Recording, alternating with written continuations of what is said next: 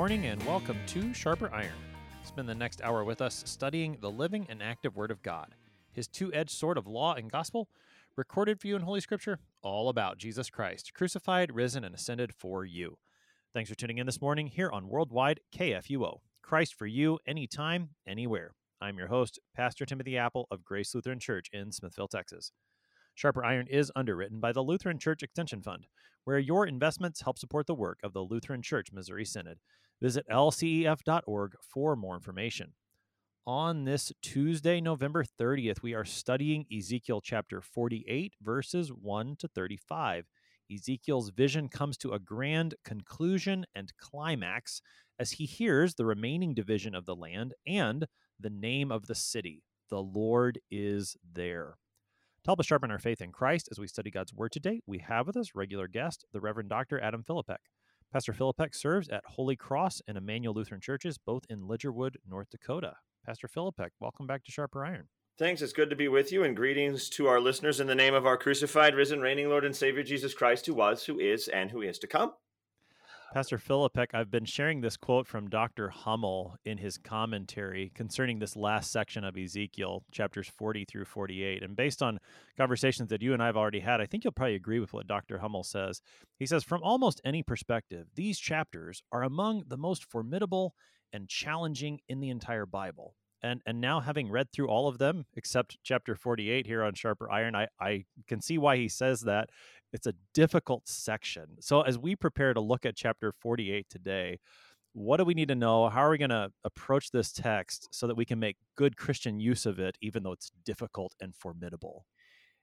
Yeah i do think it is a bit difficult uh, for christians to study because ezekiel 48 not only combines the complexities of a, of a vision but it also has the complexities of a typical thing that you might end up with in Genesis, which is a bunch of names and numbers and people and all of those things. So Ezekiel 48, we, we get it. We get that all. We get a bunch of land divisions. We talk about a bunch of numbers. We talk about a bunch of sections of land and how to divide things in this way and that much. And people's eyes, when they read this in scripture, I would imagine sort of glaze over and you kind of just are tempted to say, I, I don't know, this is all kind of boring. It's not intelligible. Let's let's just skip it and move on. But to do that with anything, genealogically, land divisions, anything like that, to do that, we would be remiss. Because this chapter, the whole conversation technically began back in Ezekiel 47, this chapter, amidst a bunch of names and land divisions, there's actually something very valuable for us as Christians to learn about the kingdom of God with respect to unity and equality. Now, I'm not going to give it all away today, right now, right here, but I will unpack a little bit more that we would need to understand more about the kingdom of God in Ezekiel 48 with respect to unity and equality. To do that, I sort of need to go back to the background of Joshua 14 and 21, where we first had a land division. After Israel had been led through the Red Sea, after they'd wandered in the wilderness for 40 years, after they thought fought 13 battles in the promised land, the first of which the hearers might remember, just kind of trigger that memory as Jericho. Uh, well, then Israel began to branch out, right? They began to take possession of the land. And God instructed each of the tribes, each of the 12, to take possession of certain sections. And the allotment had a lot to do with what is the size of your tribe. If you have a little tribe, then you get a little bit of land, right? If you get if you have a big tribe, you get a big piece of land. But what's more, as they begin to branch out, the Lord also instructs that they will not just be able to walk right into the land, they'll actually have to fight the current inhabitants of the land in order to take possession of their allotted section. So as they branch out, then Joshua warns them not to sin, not to worship false gods. Choose whom this day who you will serve, but as for me and my house, we will serve the Lord, right? This is the whole context of Josh of Joshua. But they like Adam, even though they promised all this we will do, we will obey the vo- Lord's voice. They like Adam before them actually don't. They fall into idolatry time and time again. And the warning about sin is that sin is a separate, separative and divi- division based consequence. I'll just say it that way because when Adam sins, he's divided from God, he's divided from his wife. When Israel sins, they are divided from God and they are divided from one another. And you see that then throughout Israel's history. In the 12 cycles of the judges, you see that Israel falls into idolatry. Uh, the Lord sells them into slavery through punishment. They cry out in repentance. God raises up a judge. But it happens cyclically 12 times, so much so that the judges aren't really the answer to Israel's idolatry. They, they aren't. They're steeped in it. So, in what does Israel get? Well, they get what they've kind of wanted here, which was a monarchy, even though the Lord warns them about the monarchy. Well, you get King Saul, the first king, then David, then Solomon. Each have their own sins, which time would fail us to just simply go and enumerate all of that history here today. But after the reign of Solomon, Israel then, with the reign of Solomon's son Rehoboam, splits into two kingdoms. Israel is divided because of Rehoboam's sins and Jeroboam's sins. Ten tribes end up in the northern kingdom of Israel, and two tribes end up in the southern kingdom of Israel. And the two tribes, the south, that we've been focusing on here in Ezekiel and exile is really kind of known as Judah's kingdom. I mean, yeah, Benjamin and stuff like that, but Judah's the the big one down there. Judah's known. That's that their kingdom. You've got, you know, the temple there and all of those sorts of sorts of things. Well, after then all the different history of the kings, eh, you know, the northern kingdom really doesn't have a good king. Southern kingdom has a few good things, but Israel is actually the northern kingdom is actually a lot more wicked than Judah because of it, right? They don't have too many good kings, and so they're destroyed. The Lord warned them about this that they would be kicked out of the land if, land if they didn't obey his all that he had commanded them. Assyria destroys them in 722 BC. And a while later, uh, Judah is taken into captivity there in 586 BC by Babylon. And this, the, the Babylonian exiles, as our listeners full well know, like I just said, it's sort of Ezekiel's study. It's a setting for Ezekiel. But with this in mind, we need to remember a key point here in Israel's history, because the northern kingdom of Israel actually divided themselves even further by betraying their southern brothers. Um, during the Assyrian conquest, they side the north sort of sides with the enemies and the South and the North are completely divided, and the South, as a result, has no love for their northern brothers. They I don't they'd even call them brothers anymore. And so, in the minds of Ezekiel's exiles and those who remained in the South, uh, the North is sort of not a thing, right? It's not an entity. It doesn't exist. They're nothing. They've been assumed by Israel. Good riddance to bad rubbish. Israel's gone forever and if they knew that phrase, I'm sure they use it, right? Good riddance to bad rubbish, but but uh, they they probably didn't. But irrespective, you need to keep these points in mind because now we arrive back at a talk about the new promised land and a new division of land. All right. So just to, uh, the, I think the two main points then are going to be the the division of the land as it happened under Joshua, and the way, particularly, one of the points we're going to talk about is how under Joshua the size mattered based on the size of the tribe in general and then the great disunity that came about throughout the history of israel i mean uh, i know you, you went all the way back to judges there's a civil war during the judges period as well i mean and then of course the, the splitting of the tribes and the, the enmity that existed between these brothers those are going to be important factors to keep in mind as we see ezekiel's vision here of the land being divided so Ezekiel 48, beginning in the first verse. And, and as you said, Pastor Philip, this really is continuing with what we heard in chapter 47 yesterday. So now to the text. These are the names of the tribes, beginning at the northern extreme, beside the way of Hethlon to Lebo Hamath, as far as Hazarenon, which is on the northern border of Damascus, over against Hamath, and extending from the east side to the west, Dan one portion adjoining the territory of Dan from the east side to the west, Asher one portion. Adjoining the territory of Asher from the east side to the west, Naphtali one portion. Adjoining the territory of Naphtali from the east side to the west, Manasseh one portion. adjoining the territory of Manasseh from the east side to the west.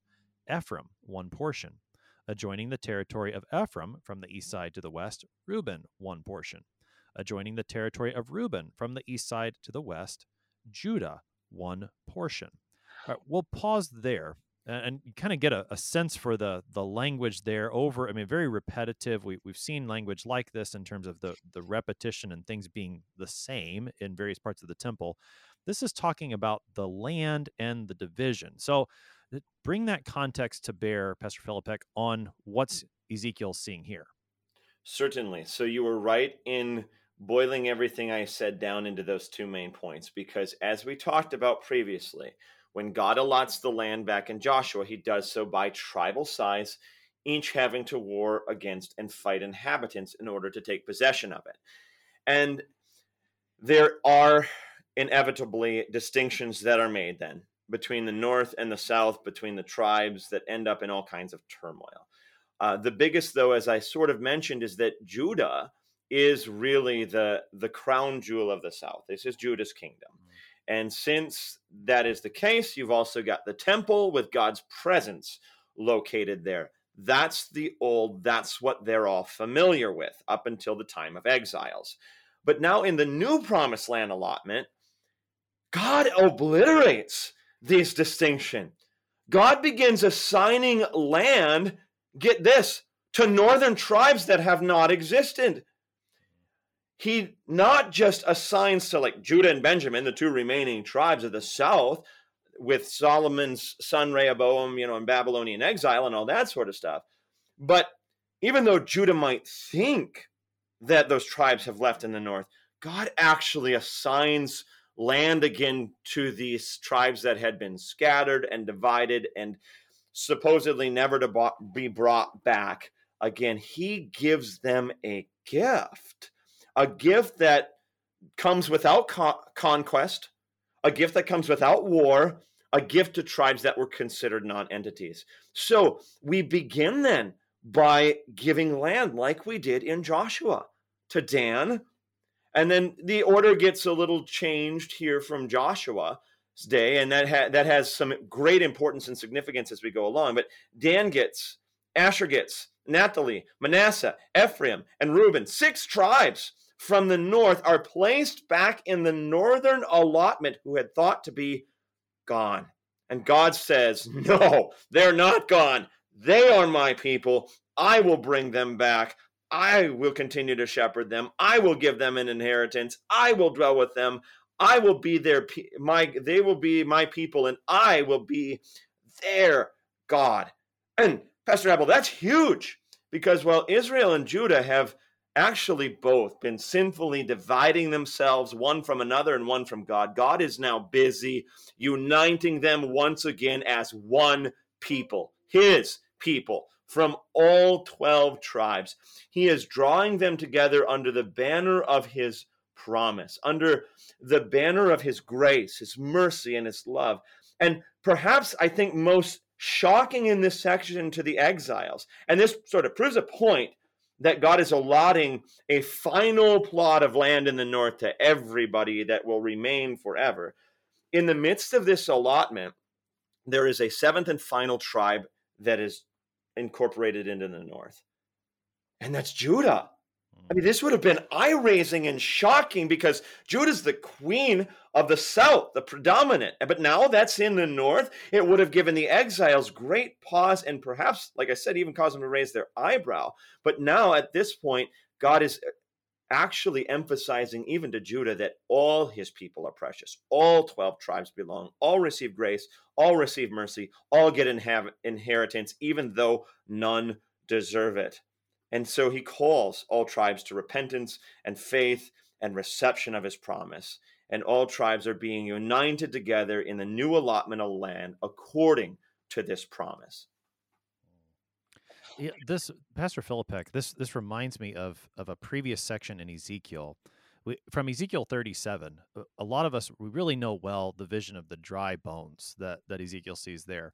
But the the second part of that chapter, Ezekiel is given uh, what we called an action prophecy, where he is to take essentially two sticks and on each stick, he's to write something. On the first stick, he is to write for Judah and the people of Israel associated with him. And then on the second stick, he is to write for Joseph and all the house of Israel associated with him. And when the Lord, and then Ezekiel's to take these two, two sticks in his hand and hold them together in, in one way or another. And when we talked about that text, we we debated as to whether or not that might be end to end, such that it's one long stick, or maybe Ezekiel's holding those two sticks in the in the shape of a cross together, which is my preference, but it's not maybe clear in the text. But the, the point of that that prophecy that Ezekiel was given there was to to show the people exactly what you're talking about here the restoration of the two tribes, the reuniting of all of God's people together. And so, it's, I mean, I, I love the way that you're describing this and, and the point that you're making because I think it fits perfectly with what Ezekiel has has already prophesied to these people, and, and now they're given to see a, a fulfillment as a part of this vision that he's got here in chapter 48.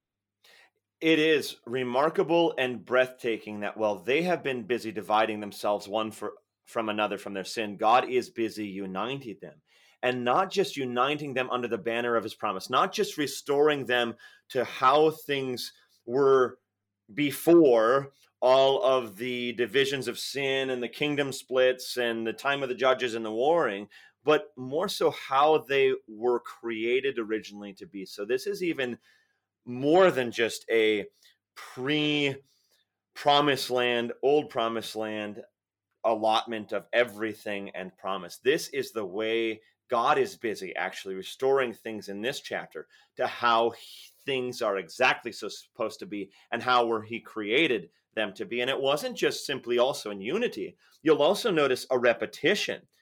Hmm. One portion, one portion, one portion, one portion. So they not only share and are united together as one now, but they also share the same amount of inheritance. So God is not only drawing back all his people to himself and giving them an inheritance of land in his presence, but unlike before, where the land was divided based upon size and based upon tribal size and other other things too, but tribal size was probably the biggest one I want to mention here.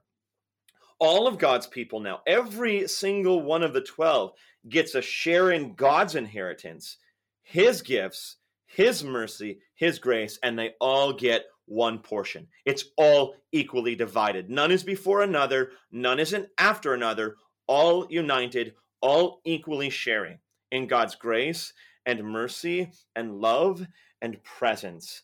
This is one of the valuable things we learn about the kingdom of God from Ezekiel 48. And Pastor Apple, I, I think you see it a lot clearer even as well in other places of Scripture.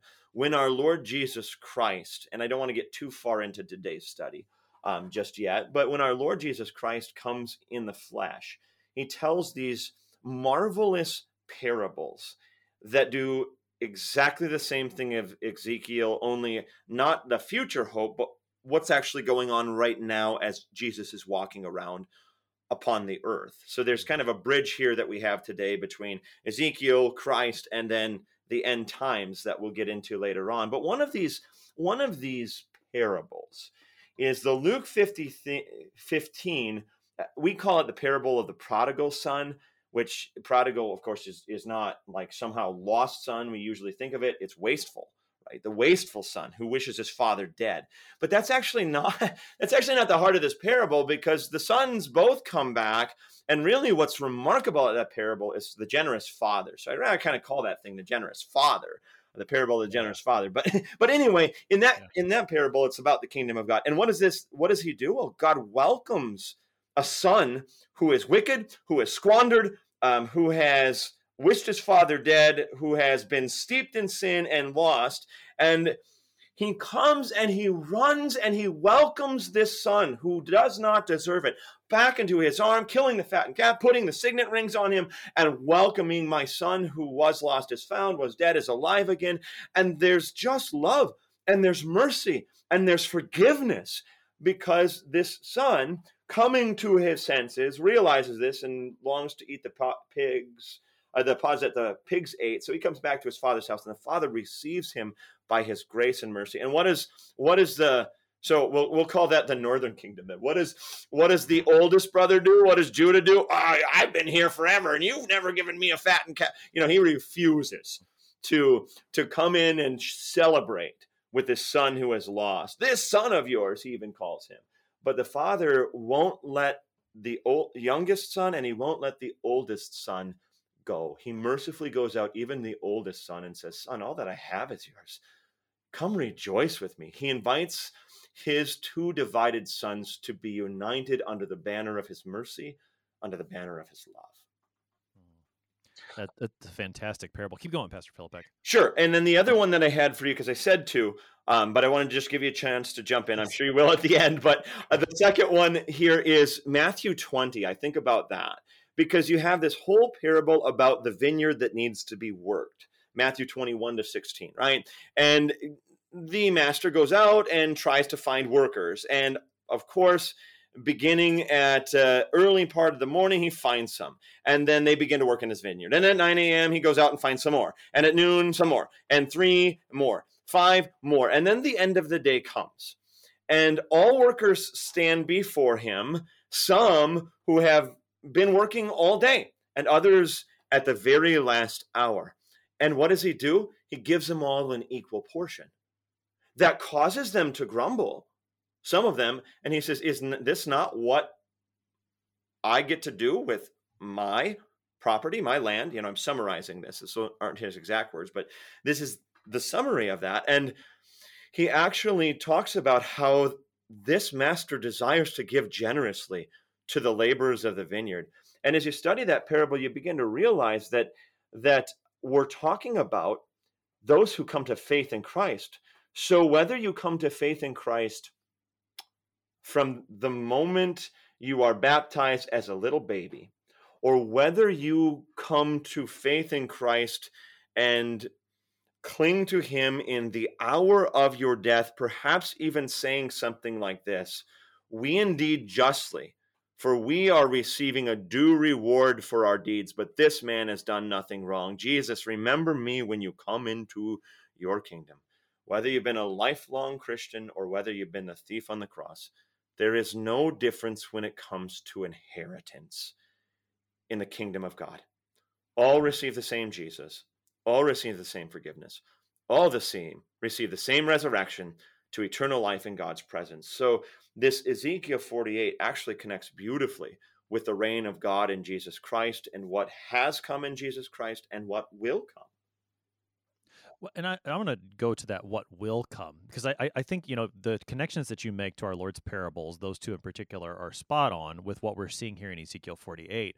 And, and listening to you make those connections, where where my mind went was into the book of Revelation, and I know we're going to make more connections with the book of Revelation later on in this text, but I, I was reminded here of what happens in Revelation chapter seven, where Saint John hears the the numbering of the tribes and and the point of connection i would make there is the 12,000 from each of the 12 tribes. They're all there and from each tribe there is the the exact same number so 12,000 over and over again from all of the 12 tribes that that same idea you know one portion one portion one portion.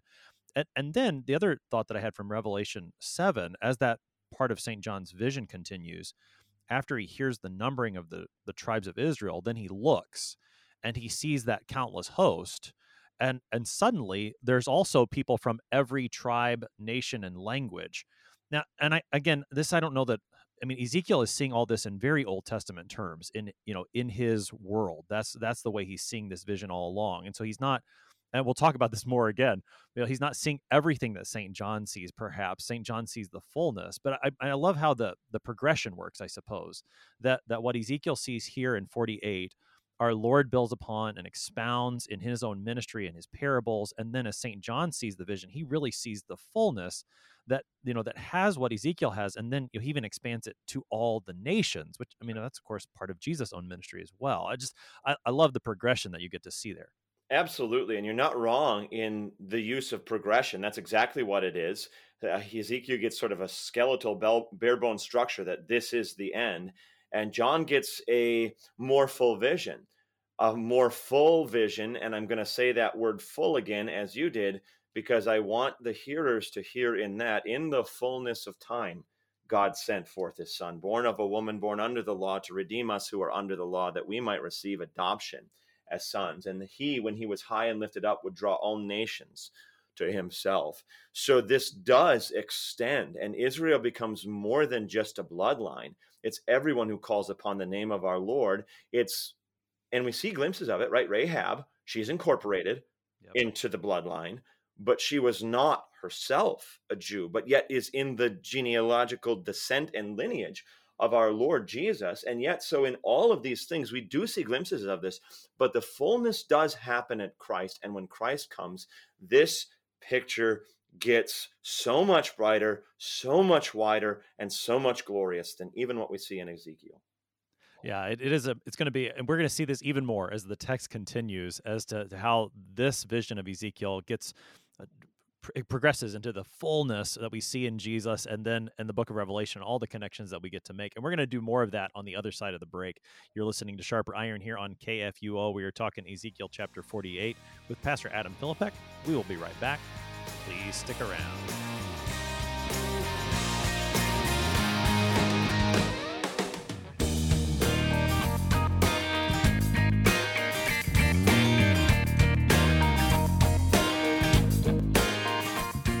Did you know that Lutherans are helping new American immigrants get settled? How about struggling church workers in need of support and refreshment? And we assist at risk children and provide disaster response to hurricane victims. Through LCMS recognized service organizations, we are doing all this and more. I'm Rahema Kavuga of Lutheran Church Extension Fund, and I don't want you to miss out on hearing what your brothers and sisters in Christ are up to. Visit interesttime.org to see how your support gives life to these works of mercy and love. KFUO is a listener supported radio ministry that needs your support to continue. When you partner with KFUO, you are proclaiming Christ worldwide. November 30th is Giving Tuesday, a day that encourages you to give back in whatever ways you can. Giving Tuesday presents a perfect time each year for you to support your favorite nonprofit organizations, including KFUO Radio. To give to KFUO, call 314 996 1518 or text KFUO to the number 41444 or give online at kfuo.org.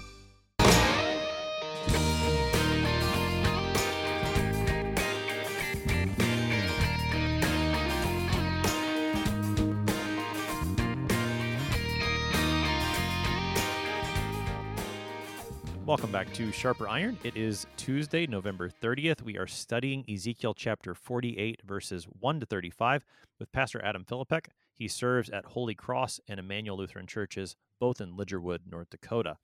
Pastor Philippek, prior to the break, we read verses 1 to 7 and began to talk about the division of the land that each tribe receives one portion. It's an equal inheritance, that the unity that had been broken by the people of Israel, the Lord is restoring.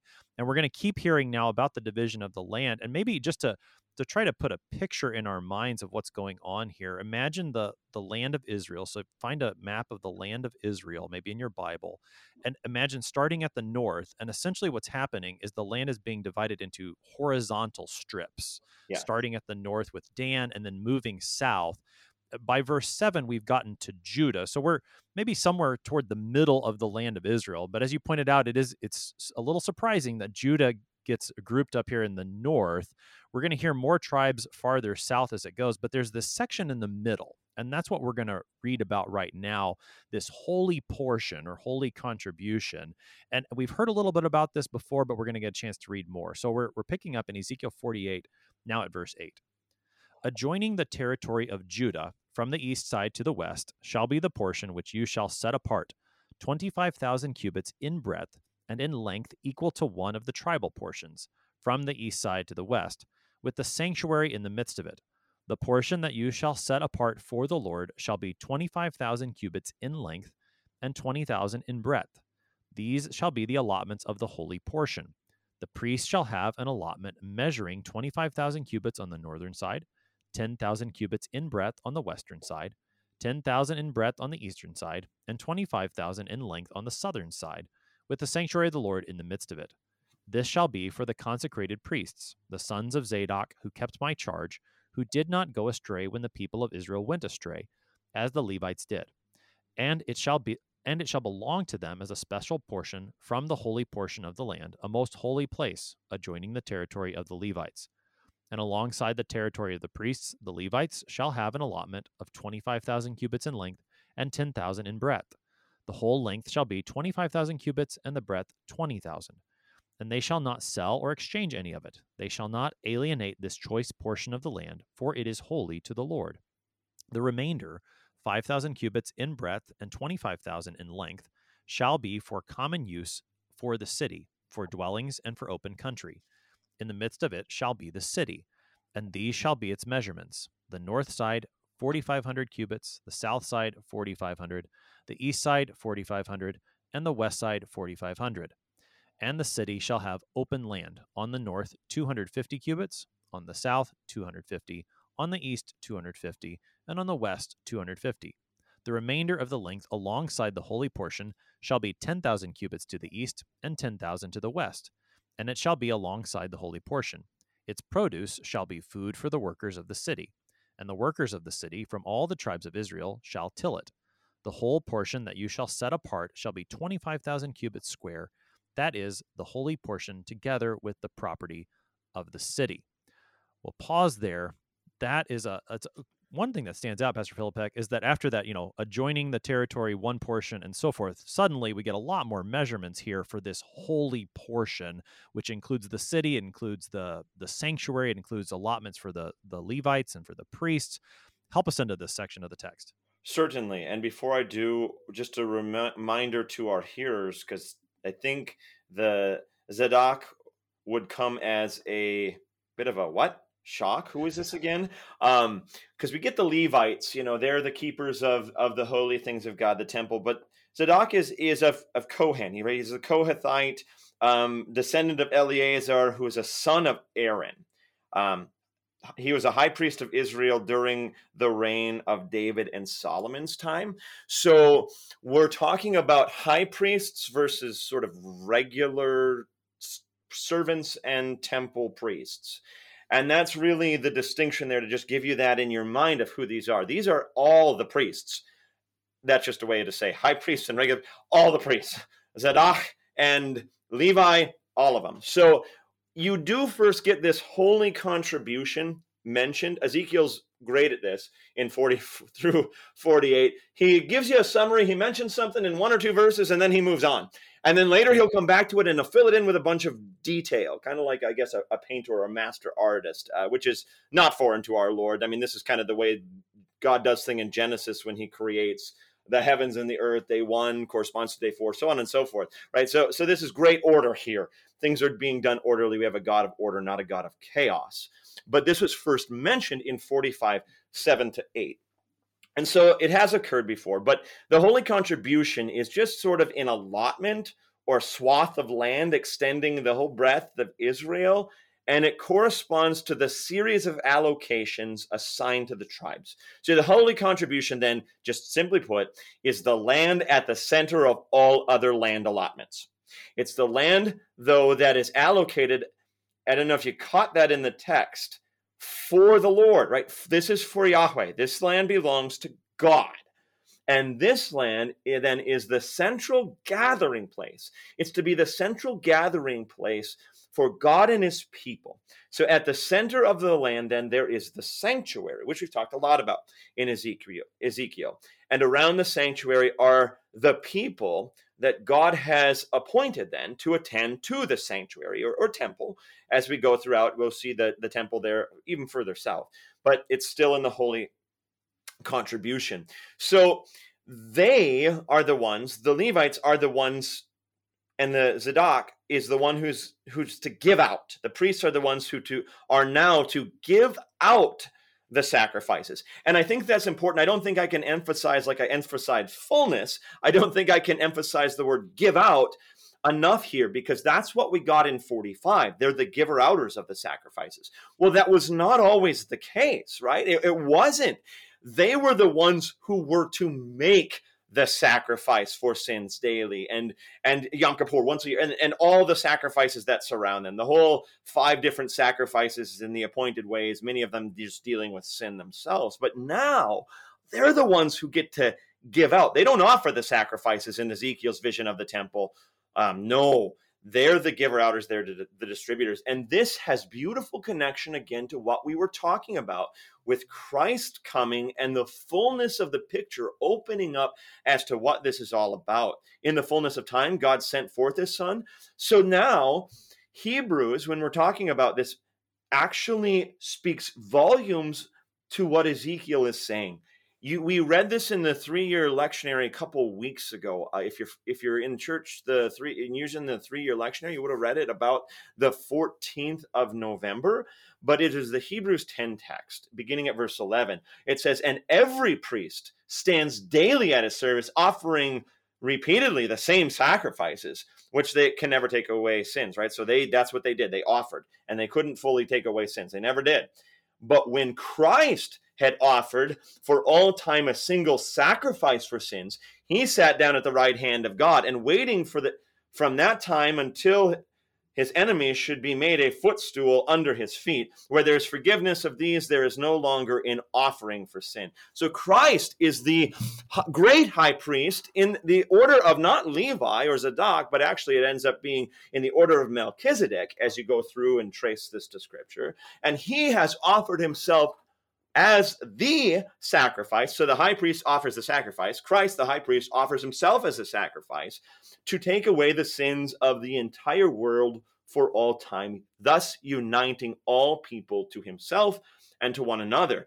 And when Jesus rises from the dead, this whole order of priestliness and service completely changes. The people of God then are to offer their bodies as living sacrifices for one another to give of themselves. But there is a, still a distinct office that's Christ's office, and it happens in in John 20. So in John 3, we get this for God so loved the world that he gave, right? He sent his one and only son that whoever believes in him should not perish, but have eternal life. But in John 20, when Jesus rises from the dead, he breathes on his disciples and says, Receive the Holy Spirit as the Father has sent me. So now I send you breathing on them the Holy Spirit. If you forgive the sins of any, they are forgiven. If you withhold forgiveness, they are withheld. So the ministry of the great high priest continues as he breathes upon them the Spirit as Jesus was sent, but now he's ascending to the Father. And what does he do? He gives the Spirit to his disciples and says, Okay, now go give out everything I've done. So there's a great distinction now, even in the pastoral office. We don't offer sacrifices. That's not what pastors do in terms of blood sacrifices to take away sins. No, our words have completely forever changed because we now are the giver outers of God's gifts of forgiveness and life. And how does He choose to have us give them out? Well, word and sacrament in the stead by the command of my Lord Jesus Christ. Right? I stand here, my lips, but this is Christ's office, and this is what Christ says to you. I forgive you all your sins. So that the pastor is kind of the distributor of the gifts of the of the great high priest Jesus. And so this is this is a beautiful connection and vision and fulfillment of Ezekiel 48. Uh, the th- I mean, as you're talking there about the the way that the priests are functioning here, and the some of the differences that you see in the priests' duties in Ezekiel, versus what you read about in the books of Moses and the way that it would have worked during you know during the rest of the Old Testament. It's another one of those examples in this section where you know, Ezekiel again he's he's in that Old Testament world and he's seeing it in those terms but there's there's those differences sometimes ever so slight sometimes a little bit bigger that that give you this impression that you know that we're talking about that there's something else coming and someone else coming who is Jesus who will bring these things to fulfillment such that you know by the time you get to revelation and you you see the temple there it's well it is jesus. He is the temple. There's no building because because he's the temple and he's the one who stands there as the lamb who was slain. He's that once and all once for all final sacrifice. I mean, so i mean again you know just that that progression how and how ezekiel especially in this section you know has has a foot in both testaments. He's he's seeing it in old testament terms but he's seeing New Testament realities that are going to be fulfilled in Christ. And and one of those things that he sees, one of those people that he sees is the prince. Now we've encountered the prince before and he's going to show up here in this text again. So we're going to keep reading a little bit farther here in Ezekiel 48. We're picking up now in verse 21. What remains on both sides of the holy portion and of the property of the city shall belong to the prince extending from 20 from the 25,000 cubits of the holy portion to the east border and westward from the 25,000 cubits to the west border, parallel to the tribal portions, sh- it shall belong to the prince. The holy portion with the sanctuary of the temple shall be in its midst. It shall be separate from the property of the Levites and the property of the city, which are in the midst of that which belongs to the prince. The portion of the prince shall lie between the territory of Judah and the territory of Benjamin. As for the rest of the tribes, from the east side to the west, Benjamin one portion. Adjoining the territory of Benjamin from the east side to the west, Simeon one portion. Adjoining the territory of Simeon from the east side to the west, Issachar one portion. Adjoining the territory of Issachar from the east side to the west, Zebulun one portion. Adjoining the territory of Zebulun from the east side to the west, Gad one portion. And adjoining the territory of Gad to the south, the boundary shall run from Tamar to the waters of Meribah Kadesh, from there along the brook of Egypt to the great sea. This is the land that you shall allot as an inheritance among the tribes of Israel, and these are their portions, declares the Lord God. That takes us through verse 29. Verses 23 through 29 are really the the we've talked about that with verses 1 through 7. Again, we've worked our way all the way from the north down to the south. And again, in the middle, you've got this holy portion. We've talked a little bit about that. Now, within that holy portion, next to that holy portion, you've got the land for the prince. So, Pastor Philippek, remind us again about who is this prince? Certainly. And since time is of the essence, I'll just point back to what my faithful brothers before me have done in this study. Back in chapter 34, back in chapter 37, we encountered the prince for the first time. And just by way of reminder and summary of all those discussions that had happened there during that time on Sharper Iron, then by way of reminder, I'll just simply say that the prince is spoken of in those sections as a new king and a new David the good shepherd who would tend and feed the flock, and through whom God would actually dwell with his people forever and grant them salvation and security in this new promised land. And then in chapters 40 through 48, the prince has also been given special privileges that in some way are reminiscent of the high priest, like only the prince may eat before Yahweh before God Himself. Only the prince provides the sacrifice which is to be given out by the priests. So this is no earthly prince. This this prince's kingdom is not of this world, and this prince is a prince of peace. This is the one who can bring peace to the nations.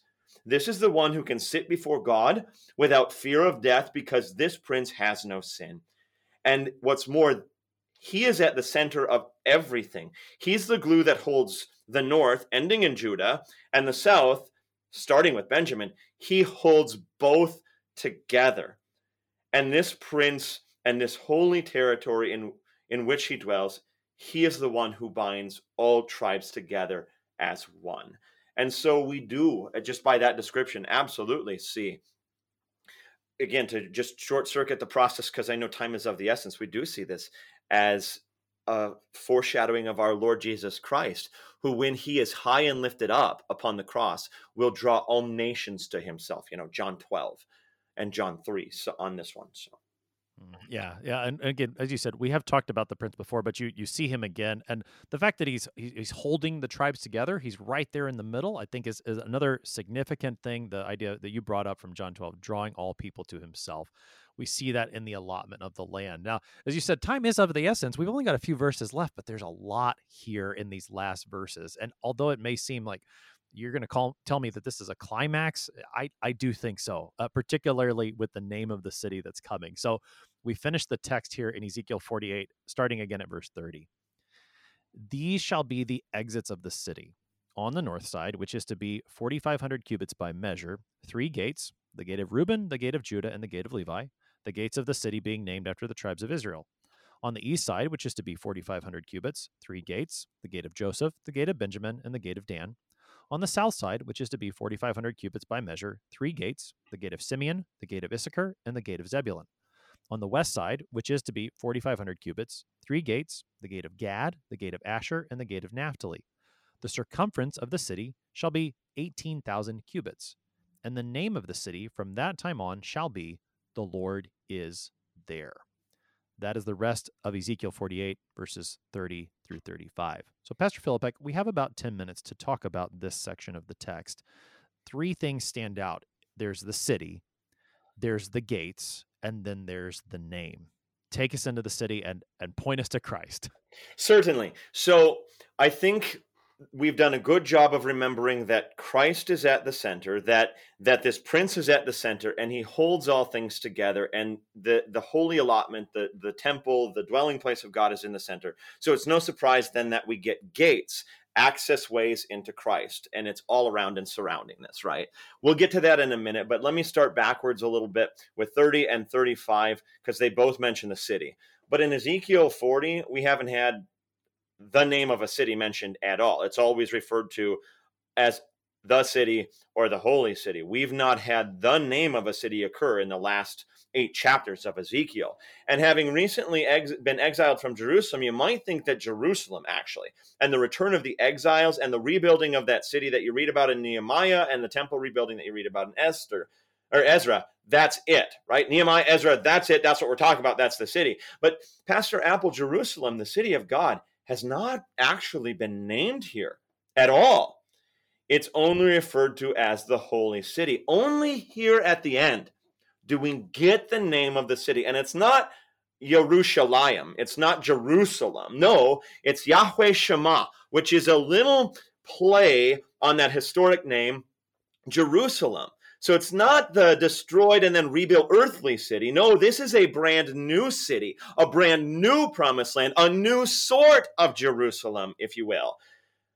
So a new name is given to this new city in the promised land and the name is Yahweh Shammah, which has both a reflection and a continuation of that old Jerusalem and temple, but with something new, something bigger, something greater, something more full that has happened when they when they um, are going to return to this holy city from Babylonian exile. And and what's new? What's different?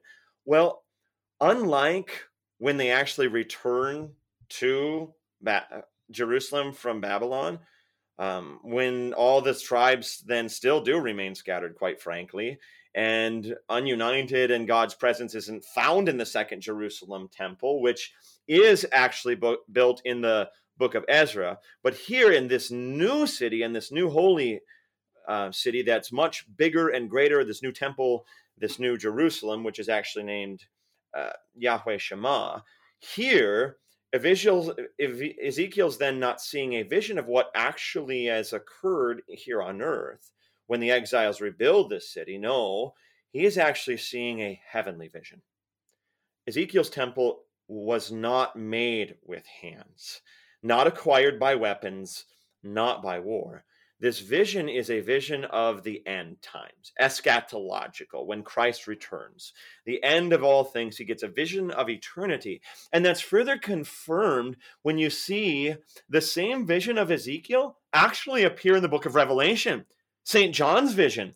Only Ezekiel had sort of a, as we talked about, and alluded to earlier on, a bare bones vision of the end, but John sees it in all of its glories. So listen to the description at the end in Revelation 21. Then came one of the seven angels who had seven the full of seven bowls full of the seven last plagues, and he spoke to me, Come, I will show you the bride, the wife of the Lamb. And he carried me away in the spirit to a great and high mountain, and he showed me the holy city of Jerusalem, a new Jerusalem coming down out of heaven from God, having the glory of God, its radiance, like a most rare jewel, like a jasper, like a clear, clear as crystal. It had a great wall, a high wall with 12 gates. Here we go, Ezekiel 12 gates.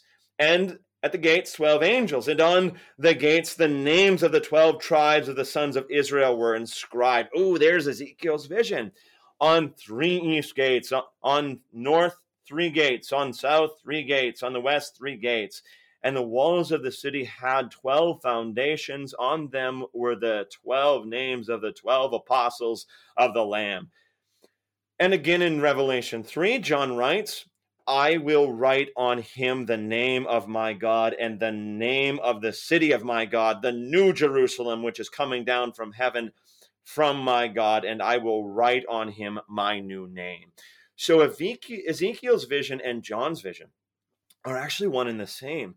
They're about that great and glorious day when Jesus returns. And notice the fullness. It's not just the bare bones of the 12 tribes, but now we have added to it. Since Christ has come in the fullness of time to bear our sins and be our Savior, to be high and lifted up, to draw all people to Himself under the banner of His love and mercy on the cross, now we have the 12 apostles. Now we have the 12 foundations. Now we have the Lamb. We have actually a much fuller picture in John that's reminiscent of Ezekiel. It has the gates and everything, but now we have the fullness of everything in John. So they're all about that great and glorious day when God dwells with his people face to face at long last, as a groom dwells with his bride, and a day when the 12 tribes receive a portion of that land. That is, they all have access to the presence of the living God where he dwells with man at long last, where there is no suffering, no sorrow, no sin, no death. Every tear wiped away, and death no more. No mourning, no crying, no pain anymore. The former of things all passing away. So Ezekiel sees this great and glorious day when at long last we are even better than we were in Eden. We are confirmed in our righteousness, in the righteousness of Christ, and we are before Him day and night, and He shelters us with His presence, and He leads us to springs of living water that are His own life giving source, that great life giving spring, that great river in Eden that gives life to the people of God. I, I really think, Pastor Philip, that with this description here, in particular, the name that's there, the Lord is there. And I love that you the, the Hebrew connection that you made, the play on words that exist with the name of Jerusalem. How how fitting. And I, I think, I mean, with with this, the Lord is there. The book of Ezekiel as a whole and his ministry really, you know, comes full circle. And, and this has been the point you know thinking back to chapter one of ezekiel in that opening vision that he has with the the glory of the lord on the the chariot driven by the angels and just the the strange vision that he has you know the question has has kind of always been where is the lord? Here we are in exile. Where is the lord? And and ezekiel saw the glory of the lord actually leave the temple in jerusalem where's the lord? He's seen the glory of the lord return to the temple here in this vision and you know there's that promise but but with this name for the city i mean it really cements the promise that the lord is there among his people that that even though their idolatry their sin had separated themselves from him they'd done that the lord will keep his promise to bring restoration and to give them this eternal security that exists as you said far beyond what happens in the return from exile but but happens fully in our Lord Jesus Christ and given totally completely on the last day for all who are in him Jew and Gentile alike who share in that faith in, in Christ. And I, I mean I think with that you know the Lord is there really serves as a a perfect climax and conclusion to this book giving hope to exiles waiting for that promised land. We got about a minute and a half, Pastor Philippek, for final thoughts, again, pointing us to Christ from this text in Ezekiel 48. The hope of the exiles, the hope of Israel, the hope of all nations is not in the princes of this world. Trust not in princes and their war horses and their chariots. Trust not in, in presidents and kingdoms. Trust in the Prince of Peace, whose kingdom is not of this world, who draws all people to himself because he was high and lifted up. And now all who call upon his name, their sins are forgiven. And they have access to God. He himself has offered himself as the sacrifice, the Lamb of Christ, and now we have access to the Father, and our joy will be made complete in the sounding of the trumpet when we dwell with Christ in the new Jerusalem, when Yahweh Shammah is in fact forever established and God dwells with his people. No more sin, no more death, no more mourning, no more crying, no more pain. This is Christ's promise. This is our Jesus. This is our hope and he has spoken and he will do it. Pastor Adam Philippek is pastor at Holy Cross and Emmanuel Lutheran Churches, both in Lidgerwood, North Dakota, helping us today with Ezekiel chapter 48, verses 1 to 35. Pastor Philippek, thanks for being our guest today. Thank you.